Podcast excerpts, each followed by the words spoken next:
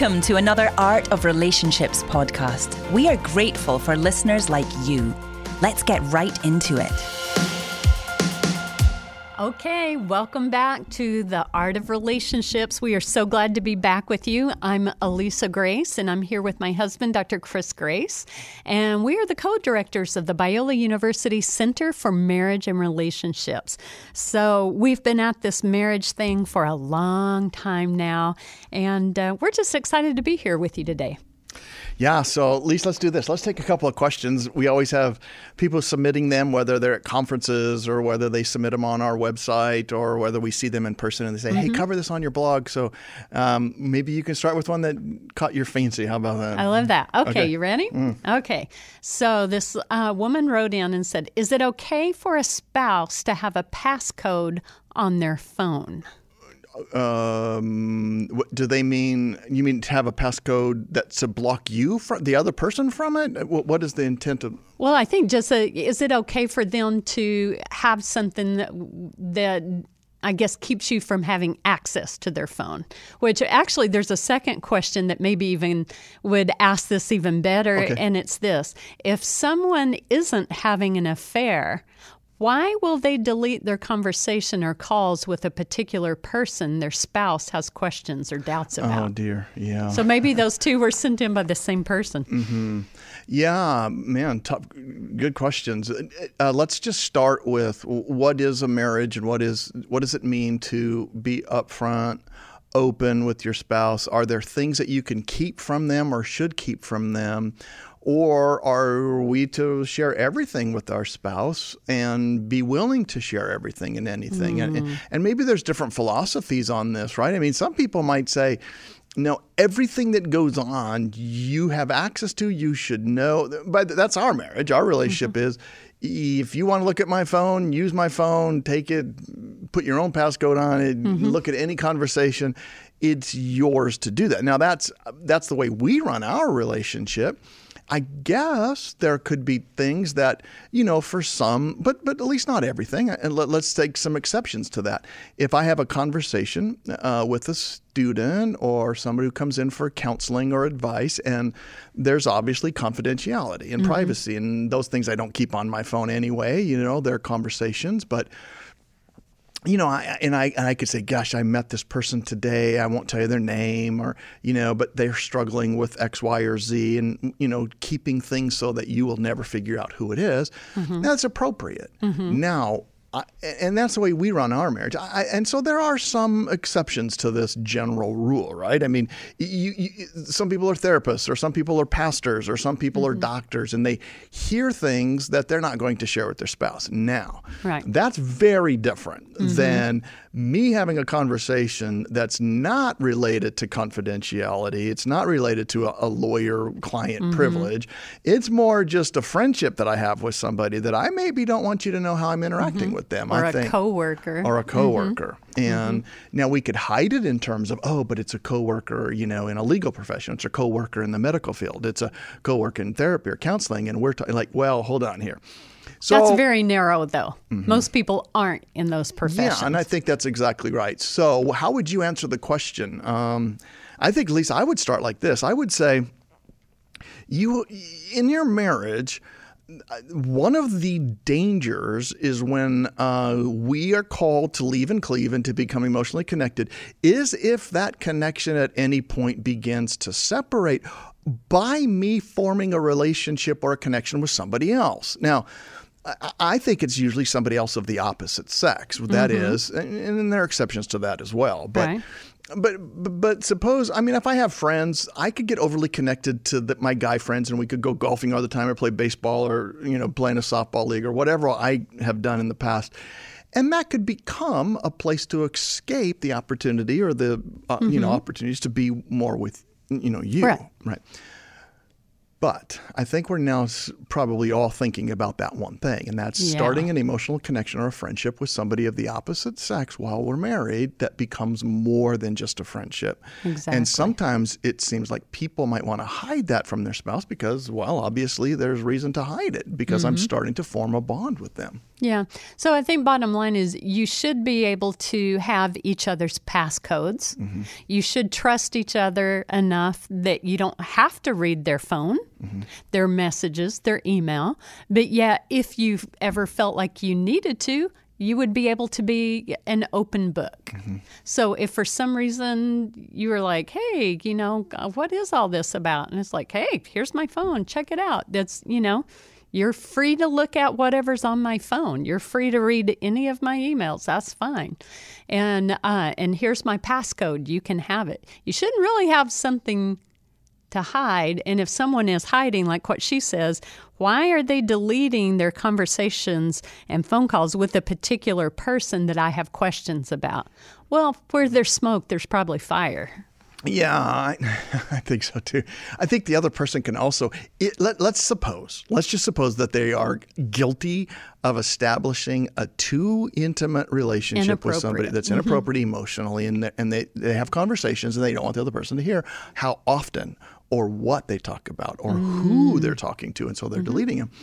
I, I think that person can oftentimes play the "Well, don't you trust me?" card. You need yes. to trust me. This is to what, hide behind it. Yeah, mm-hmm. and and I think we have to be very careful there that um, that when we begin, so so if the person is guilty, you really do need, if this is you, man, you, you're going to need to establish a way in which you understand that making a friendship and an emotional connection with somebody else is violating what this agreement that we have and this connection, what we, thing we call marriage, and it's mm-hmm. a covenantal vow. It's a mm-hmm. vow to say I love you um, you know, till death do us part. And if I connect with somebody else, you're beginning to violate that covenant, that relationship. Mm-hmm.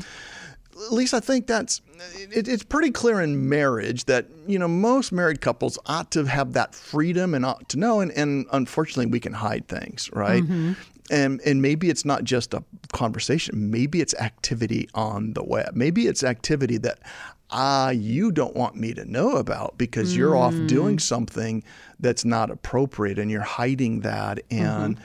And I think that's where support groups might come in if let's say the person has a porn habit, a porn mm-hmm. addiction, or just a you know, they're constantly looking at that and they're trying to fight that and they don't want their spouse to figure it out or they mm-hmm. want they you know, they're having shame. Well, the problem isn't necessarily that well it is that you're hiding it but the second thing is that it can lead to even further disconnect not just from your relationships but it mm-hmm. could lead to other types of sexual sin in which you're going out and now finding other yeah. people more attractive than your spouse and it, it, can lead to all kinds of things emotional affairs at work. It could lead mm-hmm. to finding somebody else that you're attracted to. It, it, you know it could be you know prostitutes. It could be all kinds of things. Right. That's a yeah I, I completely agree. So maybe the the attitude that as spouses that we need to have is instead of saying is do i have a right to check your phone is that instead of instead of me having to ask that, I should be willing to make the statement of, "Hey Chris, you have the right to check my phone whenever you want. Yeah. I'm an open book." And instead of demanding it from you, you should be willing to extend that same right to me as spouses. Yeah, and I think you probably set those ground rules. Because then that establishes that there's trust. And the first thing I say is, oh, well, I don't need to check your phone. You're really open. That that's a form of establishing trust. Yeah. It's when you start to hide it and when you get closed off that trust becomes an issue and the other person's going to become more insecure. Yeah, and and no, I think that's right. And and I think each couple needs to figure this out for themselves, how much, you know, they trust and how much they hold things loosely and, and available and and and and sometimes least we can also put in place another mm-hmm. person. Mm-hmm. So, for example, suppose I might have a personal struggle. I think a lot of men can relate to this. Um, suppose the the husband or the wife, the male or the female, struggle with purity, emotional thoughts, um, or or keeping their eyes pure, or or let's say it's pornography. Mm-hmm I think not just letting you or that my spouse have access uh, to my uh, browsing and what I do mm-hmm. and, and, and having that browser available at all times. Um, and it's also probably having somebody in there that can also keep me accountable as a guy friend, a, a small Mm. group of community Mm-hmm. who who maybe struggle in the same way. And you're like, Chris, are you following up with, Yeah. you know, this person? Are you are you connecting with them so that they can help you as well? Are you, uh, you know, is it? Do you have covenant eyes, and so that your friend can call you up at any time and say, hey, I- Mm. Accountability. I, noticed on your account you're doing this X, Y, and Z, and we talked about accountability. What's going on with you? And so that can be somebody else other than the spouse if it comes to something like accountability. but like you that. would still have that access, but you also know that I'm trying to be with another person uh, and being accountable. Great. So let me Okay. try another one. The same topic, but now you are dating.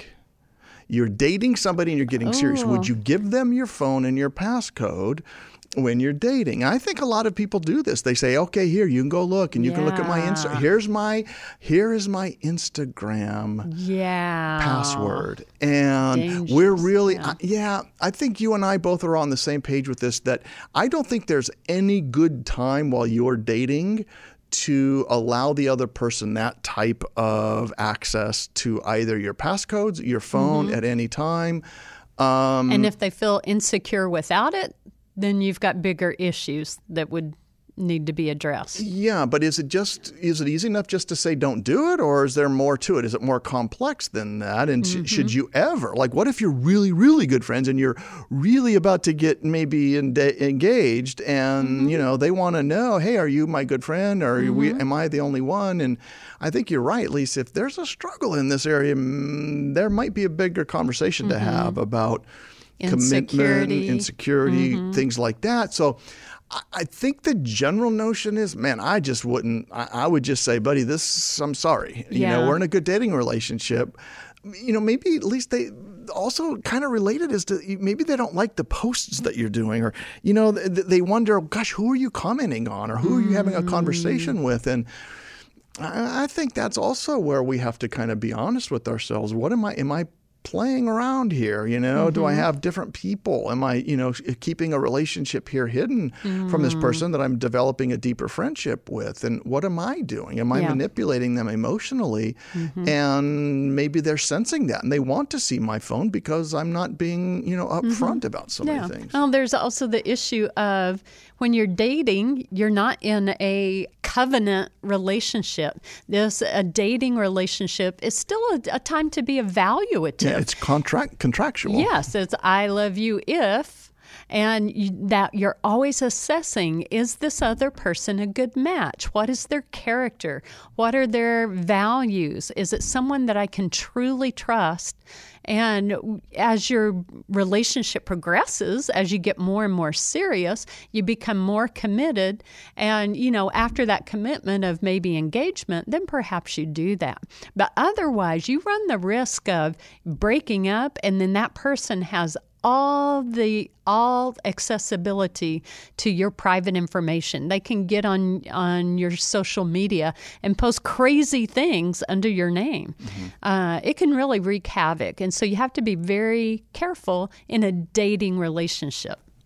I- agree. I, I, I think the best advice is this: if somebody tries to shame you into this, say, "But if you really like me, oh, but we're dating," or why would you mm-hmm. listen? What are we- you hiding? yeah, what are you hiding? And w- you know, we've been together for a whole one month. I should know everything. Or that's, six months. Yeah, I should know everything that's going on in your world, and in and you know, and who you who are you texting with, or you know, who are you sitting there, you know, playing Snapchat with and doing all these other things with.